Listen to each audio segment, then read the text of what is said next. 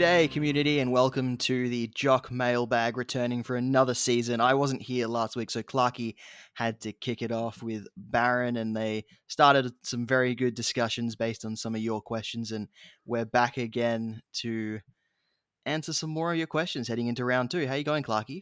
Yeah, good. It's good to have the dynamic duo back together. Uh, I am now shaved. Uh, world's greatest shave. I did that on the weekend. Raised over fifteen hundred dollars for charity. So, anyone who's listening who contributed to that, thank you so much. I really appreciate your support, and all goes to a good cause. So uh, that takes away from my pain that was round one. And we've actually got a question on the back of that, so we'll jump straight in. Patch wants to know how fast can you run doing your heckin' zoomies now? That you have a smooth head? And are you a potential defensive rookie?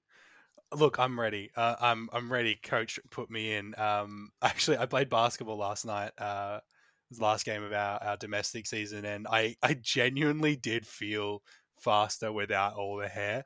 I must say, you are looking very aerodynamic. Yeah, it's very good. I got the uh, the old Tom Bellchambers, so I'm ready to go. Um, definitely definitely different. And coming into winter, I can feel all the elements on my head. So I imagine this is what Lek feels like all the time without the glory of a mustache. well, now you got to get a mustache, I guess. Yeah, that's the next step to make me the true super coach expert. All right, so heading into round two, the overarching theme, I guess, from a lot of people is you got to hold your trades, just have another look for it for another week. Price rises don't go up until round three, so you've got a chance to make sure that the dud players are actually dud players and not just didn't have a down week. I know it sucks when they have a down week in round one, but it happens more often than we think. Yeah, absolutely. I think um, you know, speaking from my my team, I I was a little off the pace, but I think you know, scoring I scored mid twenty one hundreds, mid to high twenty one hundreds for the first week, and my only real issues were Darcy Parish had a bit of a rough game and Ridley had a rough game, which is expected when you're getting absolutely slapped. Um, you know Whitfield was a little bit down, but I think a lot of the chances that I took are paying off. So I definitely think if you can't, if you can afford to just not touch your team, if you don't have any injuries or long term, you know, if you picked Christian Salem, he's going to be out for two months, then move him on. But you know, try not try not to mess with it and fix your rookies. I guess if you really really have to. But you know, I think I think everyone was kind of really happy with how round one played out, even if you had a bit of a, a bit of a down draft with some players. And um, Grady has actually asked a question over on the Twitter. Um, the advice is not to make any trades this week. How does it change after round two? Which players do we consider moving on, and what type of players do you target? Does the advice to not trade still apply for our premiums, or does the price change make you cull underperformers? I guess the first thing you got to do is make sure you have all the right rookies because if you don't have all the right rookies, then your cash generation is going to stall. Amen. The good, the good thing about premiums is they usually play every game that they're available, and availability is going to be huge this season.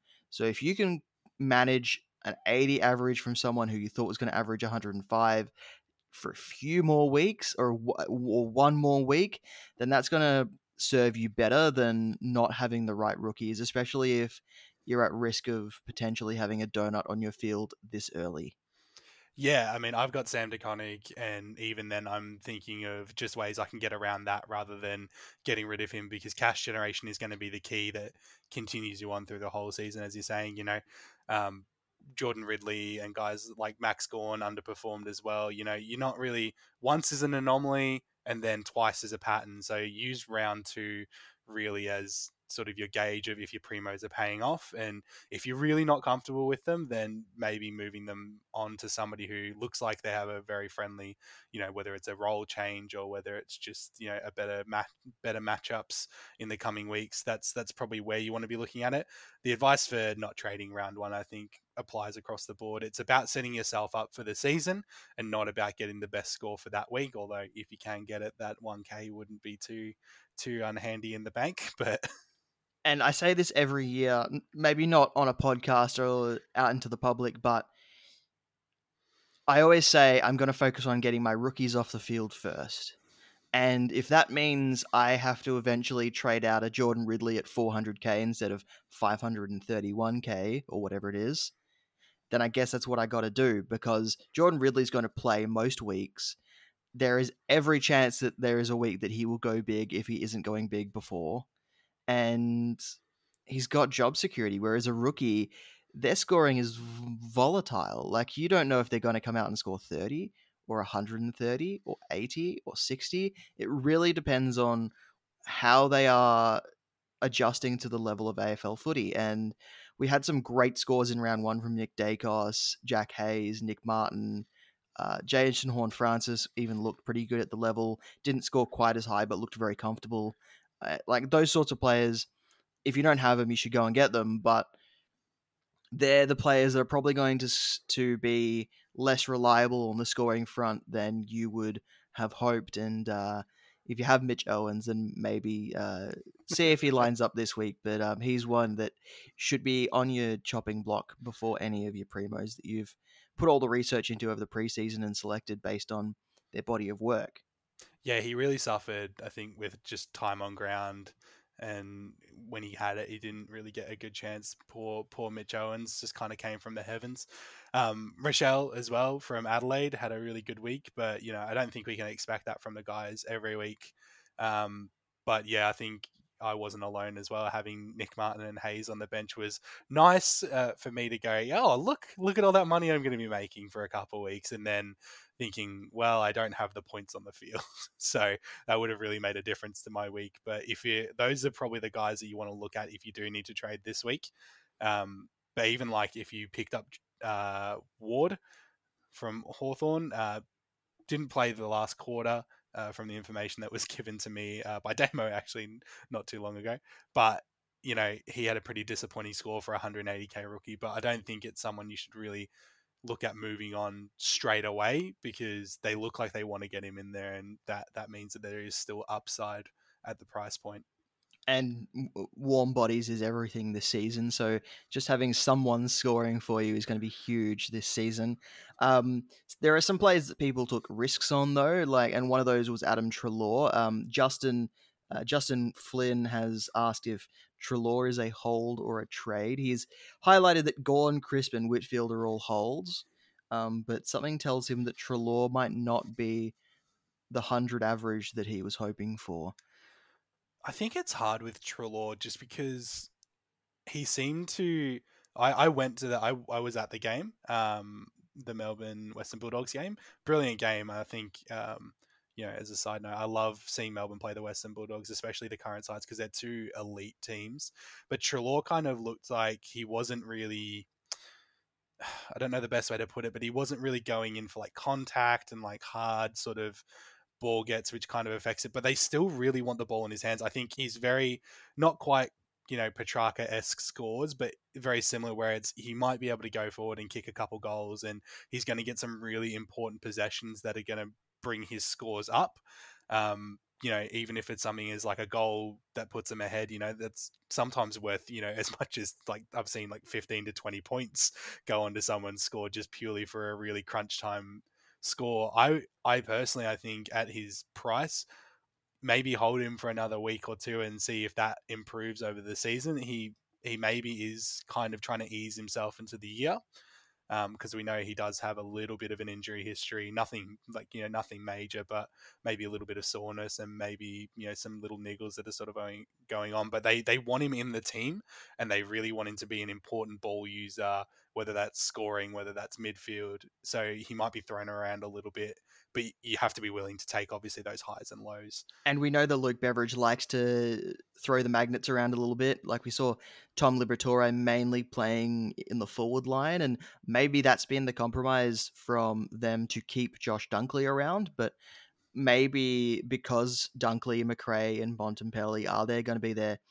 main three in the midfield, Treloar has had to find himself another position, and maybe that's on the wing, or maybe that's across half forward. Maybe we might even see him line up across half back at some point.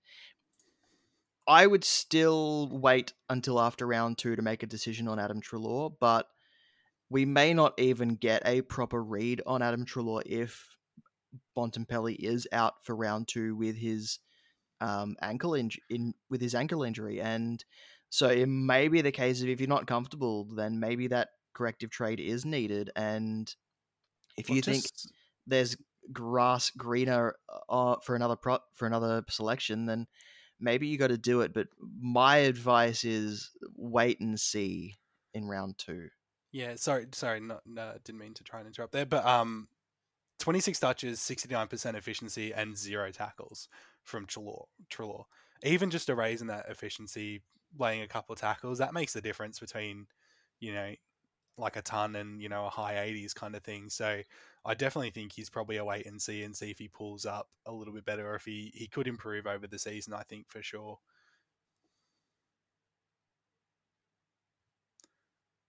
And only four contested possessions as well. Yeah, So if he So, gets yeah, more he- contested possessions, lays a couple of tackles, so it seems like he wasn't really going in for like those those higher risk sort of big contact um, kind of possessions. and he played on the wing as well, and that would have been as a result of a couple of players not there, and Yeah, Johannisen was the the laid out from the warm up, I believe. yeah. Um, the, Lachie Hunter did play, and he played on the opposite wing by the looks of it. Um, but looks like they had lots of players rotating through that wing half forward position with Dunkley, Macrae, and Bontempelli, the main man in the middle. So um, I think give Treloar another week. There's probably going to be more opportunities against Carlton for him to show what he can really do. Um, and Carlton were great against Richmond, so it's not going to be because Carlton are, are a lesser team. Because I think they're going to be very good this year, but um, they might you might get a better idea because Melbourne just destroy teams at the moment. Like they're just on a high, and they just destroy teams at the moment just based on their confidence. So Yeah. I'm so um, you probably get a better idea of how players are going to perform for the Western Bulldogs against Carlton this week than you would have last week against Melbourne. it's so, weird. It's weird thinking of my football team and not having to go, hey, maybe we'll cook this one. but I think no, look, and, and that's and I think you saw that in the Bulldogs game as well. Um, not to keep going on about Treloar, but like Melbourne just we went on like we went on a roll to take back that lead from them and then basically cruise the game out kind of thing. So I think it's very much um, you're going to see a lot more I think from Treloar this week.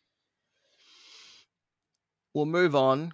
I don't know how he's segue into this next question, so I'm just going to come out and ask it. Um, do we think that Witts can average 110? This comes from Big Ben on Twitter. Love Big Ben, always gets involved. Um, Ben. Do we think that Witts can average 110? He says Yes. Gawn better find some form, or he reckons he will pull the trigger. Don't do that, Ben, because Gawn has a history as well of not having good round one super coach scores. I will say that. I think his Um, last four round ones, if we include last week, was like 92, 93, 93, and 89 or something. Yeah, that's it. And he still goes on to average 120 for the season. Witts, however, I think he has the reverse Nick-Nat problem where he's got Touk Miller, he's got Matt Rowell, he's got like Noah Anderson. He's got good, good footballers to tap it down to. Hitouts to advantage. It's hard Like- for Witts to not hit out to advantage because of those Yeah. players at his feet. Yeah, exactly. It's I think there is a risk of selecting him or there was a risk in selecting him rather because he had only just joined main training before he played in that AAMI series game. Yeah. Only played 50% of that game time, which they said was planned, which could very well be the case. And then he lines up round one and he does quite well. In fact, he looked great in the AAMI series as well, um, but he looked quite good against the West Coast. But this week he's coming up against Max Gawn. And I think this week we will get a better representation of how he matches up against a midfield that can match it with Gold Coast's. And I think the thing is as well, um, to touch on Max Gawn as well, six frees against. That Max That- Gawn had an awful game and he still scored 92. yeah, If Tim English 92 is going to be Gawn's floor, then you run with it. Just, I just think take Wit- that and run. I think Witts will 100% reward people who started him this year. After seeing that Gold Coast game, Gold Coast, they still have a lot of problems around the field. Um, like, look, I love them. They're like, they're kind of my favorite underdog team at the moment. I just, there's a lot to love about the current Gold Coast side. But as I say, like the hit outs to advantage, the opportunity that he has to make, you know, make points from ruck contests and just being around the ground, I think is massively raised. Seeing Matt Rowell out on the field, nice, fit, and healthy. Seeing Touk Miller out there, absolutely killing it, and you know all that young talent that they've got there. So I think Witts will definitely be someone who rewards people who took the risk early on. The injury history is definitely a concern though. So, you know, you'll probably I think be prepared to move him on if that does eventuate. Hopefully not. Um, but I think in the meantime, I I definitely think 110 is realistic. You know, based off one game, but you know, it's a long season. But I think it's realistic to think that he could do that. I don't know if I'm ready to back in 110 average, I, but I am going to say I think he could comfortably average above 100, where people would where people would like him to be. Whether he reaches that point in um, to average that much is is going to depend on how he fares against teams with better midfields and better ruckmen. And uh, Nick Naitanui is is a good ruckman, but he didn't really have the midfield to match with Gold Coast. Whereas he's up against Melbourne this week. Gawn is a good we'll ruckman and week. has the midfield to match it. Yeah, so we'll see it this week. We will see this week how good Jarrod Witts is really going to be for Supercoach for the for the year. Yeah, perfect. Defense was a mess um in in in in in, in round one, and everyone's seeing and and everyone's seeing all these players score like 95s and 100s and all that kind of, players that we didn't even think about. And now they're wondering shit should i get this person in my team? Like absolutely you should bring in doc lock like justin from the block left a comment on the website thanks justin he's uh, he's asking is Luke Foley a good downgrade option if his premium defenders continue to spot it up? And my answer to that is no. Yeah. And I'll tell you why, Justin. The reason West Coast aren't very good when their best players are out is because they don't afford any of their younger players job security. And I know you and, and I know you'll be like, but they played like Willie Rioli and Liam Ryan and Dom Sheed and all these top draft picks, like as soon as they drafted them. You're right. But these players that they drafted at like pick 40, pick 50, pick 60, even players that they drafted like pick 30, come in, play their role, leave. Luke Foley is one of those players where I think he could be very good if West Coast kept him in the team. He was recruited as a mature age selection, and honestly, he shouldn't be left on the shelf because he is a very, very, very good player. And yes, he scored 98 on the weekend, but no, I don't think he's a good selection because I don't think he stays in that West Coast team once everyone is available. I think you summed it up quite perfectly with that. So West Coast are in all sorts of trouble as well, and they're just waiting for guys to kind of swoop in and take other people's positions. So it's really hard to see the long term. Just a reminder, guys, um, we do this every week. You can send emails out to uh, jockmailbag at gmail.com to get your questions answered. Not a lot of questions this week, so Clarky, I'm going to do something that we don't usually do on the mailbag. We, yep but I actually think we need to go through and.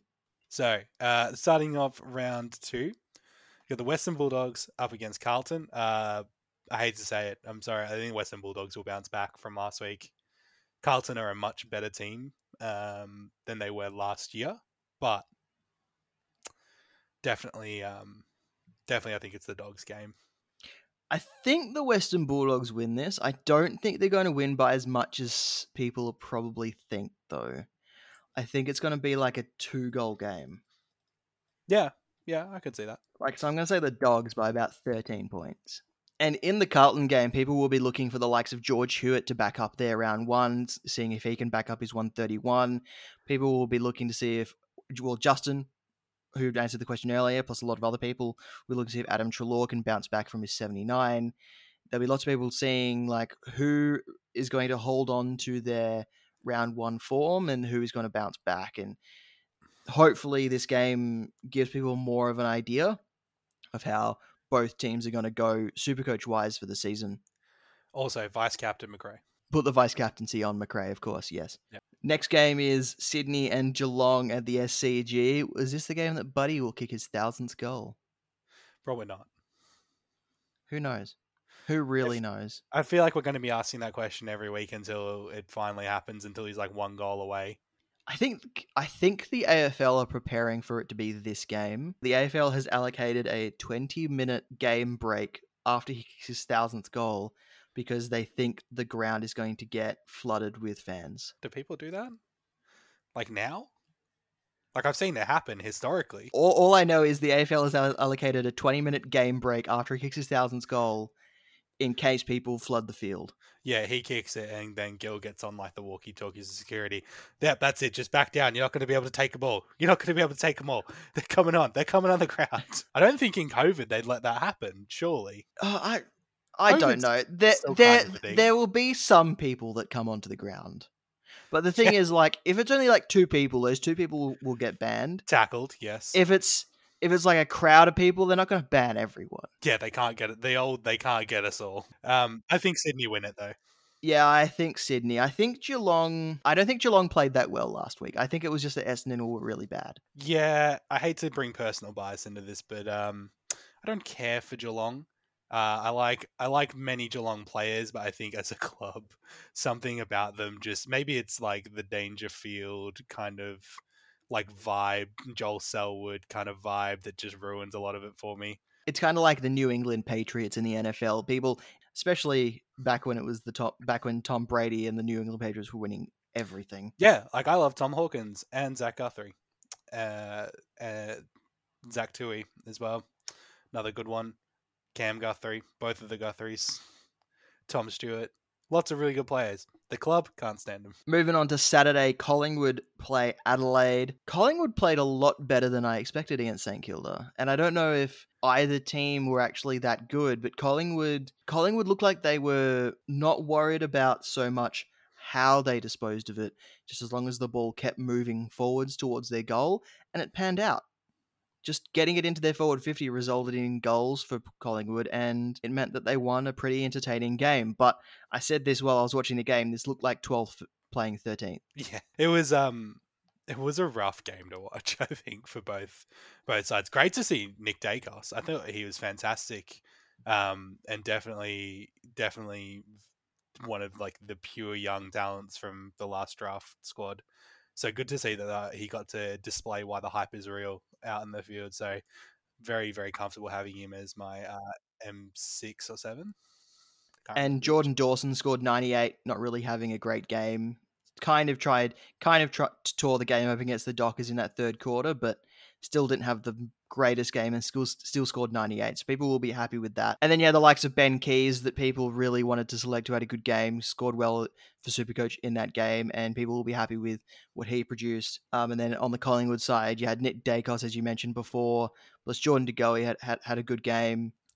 Some Correct. people aren't selecting him, but he had a good game. Uh, Brodie Grundy uh, probably didn't have his best game, but still managed 110, 124 rather. Yeah, so I think um, I think there's a lot to say on both sides. Some really Rachele coming out with that 114 as well. Don't think he does that every week, but he's got um, he's got a better chance of backing it up against Collingwood though than he would against a team like Melbourne or the Western Bulldogs or Port Adelaide. yeah. Um, as much as as much as I don't want to say it, uh, I think Collingwood probably have this one at the G. Um, Yeah.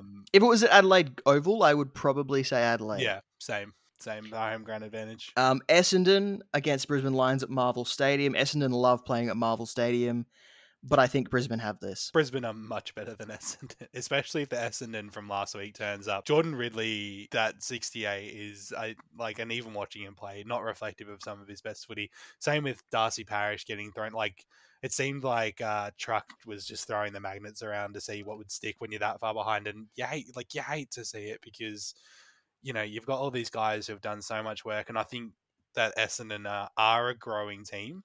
Like they they have Yeah. a lot of young talent. They have a new coach. You know, Truck's been there for a couple of years now, so you really want to be seeing that forward progression. And I don't think last week was the best reflection of that. So hopefully this week they can get just.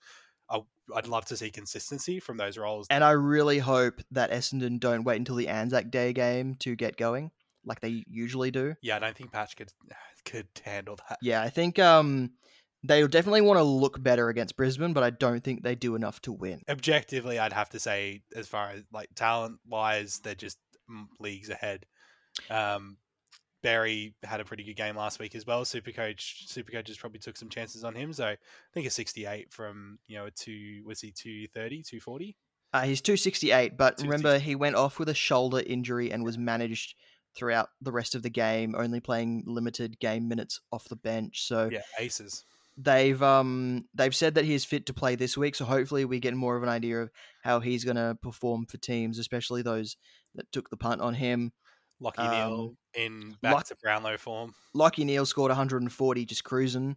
So people who paid up for paid for him will be happy. Um, Essendon, we did really just want to see a better showing from, like you said, Ridley, Parish, you know, all those players, and we want to see if Nick Martin can go close to backing what he, what he did up oh, again. It was exciting, wasn't he? His job security is now improved with Carl Langford out for ten weeks. Yeah, yeah, absolutely. So look to look to keep him in your sides for a bit. Um, next game is Port Adelaide and Hawthorn at Adelaide Oval. I don't think we need to say much here. Port Adelaide wins this, I would say, fairly comfortably. Yep, Zak Butters with another ton. I'd love a bigger score from Josh Ward and Connor McDonald. We may not see mu- what we want to from because it's up against Port Adelaide at Adelaide Oval, but you would hope that Ward and McDonald hold their spot. You'd hope Mitchell's backing in the youth to bring Hawthorn, you know, to build a core group again to build Hawthorn back up, but we may not see what we want to from them. So probably better on your bench this week, but still do not trade them. There looks like they're going to play most games this year. Yeah, and we'd love to see some more sleeves, even if it is from uh, Chad Wingard. Uh, Gold Coast and Melbourne on the Gold Coast at Metricon Stadium. Gold Coast were very good against West Coast. Matt Rowell, Touk Miller, Jarrod Witts. We spoke about those three guys um, already. Um, can they back it up against Melbourne? No. I think Melbourne win this. I think, but like I said, Witts, Rowell, Miller, Anderson against Gawn, Petracca, Oliver, Viney. It is going to be it's going to be interesting to see how how they match up. This may surprise you, but uh, I am tipping Melbourne. Um, I'm shocked. absolutely shocking. Um, I genuinely, and this is probably the place for me to throw out all of my craziness. I think Ben Brown could win a Coleman at Melbourne. I don't see why he couldn't. He looked really, really good against Western Bulldogs. And it makes me feel good because when he's not kicking goals, you know who is? Bailey Mother Square Head Fridge. Um, Petracca, I hope, probably could go another 160. I'm also l- kind of tempted to throw maybe a C on either Petracca or Rowell because I have both of them. Just because I think there's going to be a lot of contested ball in that midfield. So I think it is literally going to be a playground for points for Oliver owners, Rowell owners, Miller owners, Petracca and owners. the good thing about Gold Coast, not not that they lose, but that how the game is going, how the game is scoring does not affect how well they score. Yeah, it's it's brilliant, isn't it? I, just, I love Gold Coast. Such a great underdog team. Moving on to Sunday, North Melbourne play West Coast at Marvel Stadium. West Coast look like they're going to get Liam Ryan, um, Luke Shuey, Jack Darling back, among some other experienced names. Um, I'll let you tip this one first. Um, as much as I'd love to think North Melbourne will win this, just given the names that are coming back to West Coast, I think they're just they're just the more together side. I think North Melbourne still have a little bit of a way to come to sort of getting some consistency in like a brand of footy. But um, Horne-Francis, what an absolute jet. Aaron Hall as well had a brilliant super coach game last week. People who went with Aaron Hall after he had sat out for a month with a hamstring injury were bold and it paid off.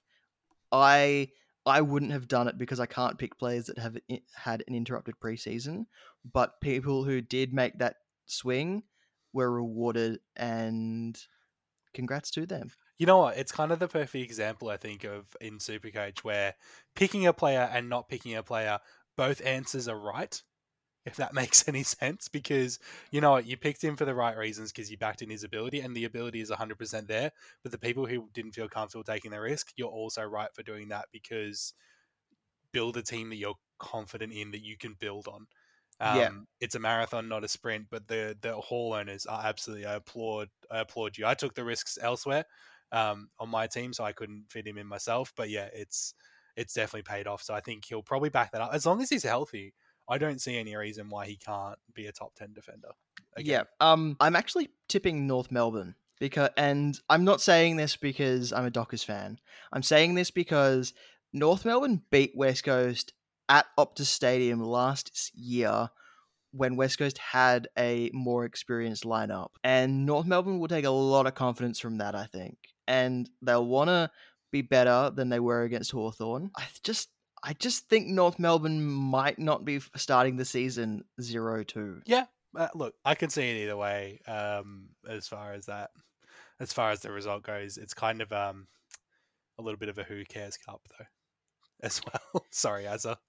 Possibly one of the hardest games to tip this week is Richmond and the Giants at the MCG. You want to pick Richmond, but you but, pick the Giants.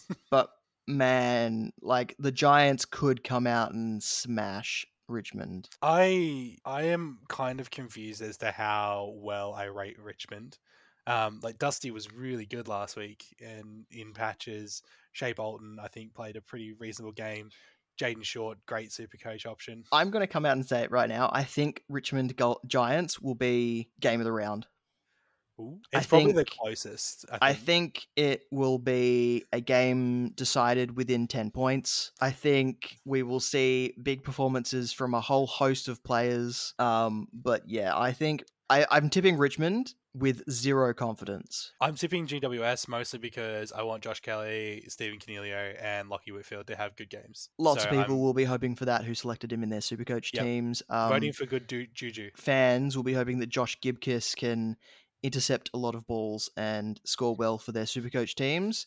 Um, but also they'll be hoping that the likes of Jack Graham doesn't back up his 48 with another 48 and heads more towards premium territory. And then you got the likes of Toby Nankervis, who you highlighted as a possible alternative to Gawn and Grundy. The tank. And um, hopefully Nank can uh, produce better than what he did on the weekend. He's got to lead by example. That's what a good captain does. It's coming. Uh, last game, Fremantle St Kilda. If this was in Melbourne, I would actually be tipping St Kilda. I'm, I'm not going to lie. I like Fremantle. I like them. And I'm not saying that just because you're here. Um, I think St Kilda have a lot to improve on um, after last week.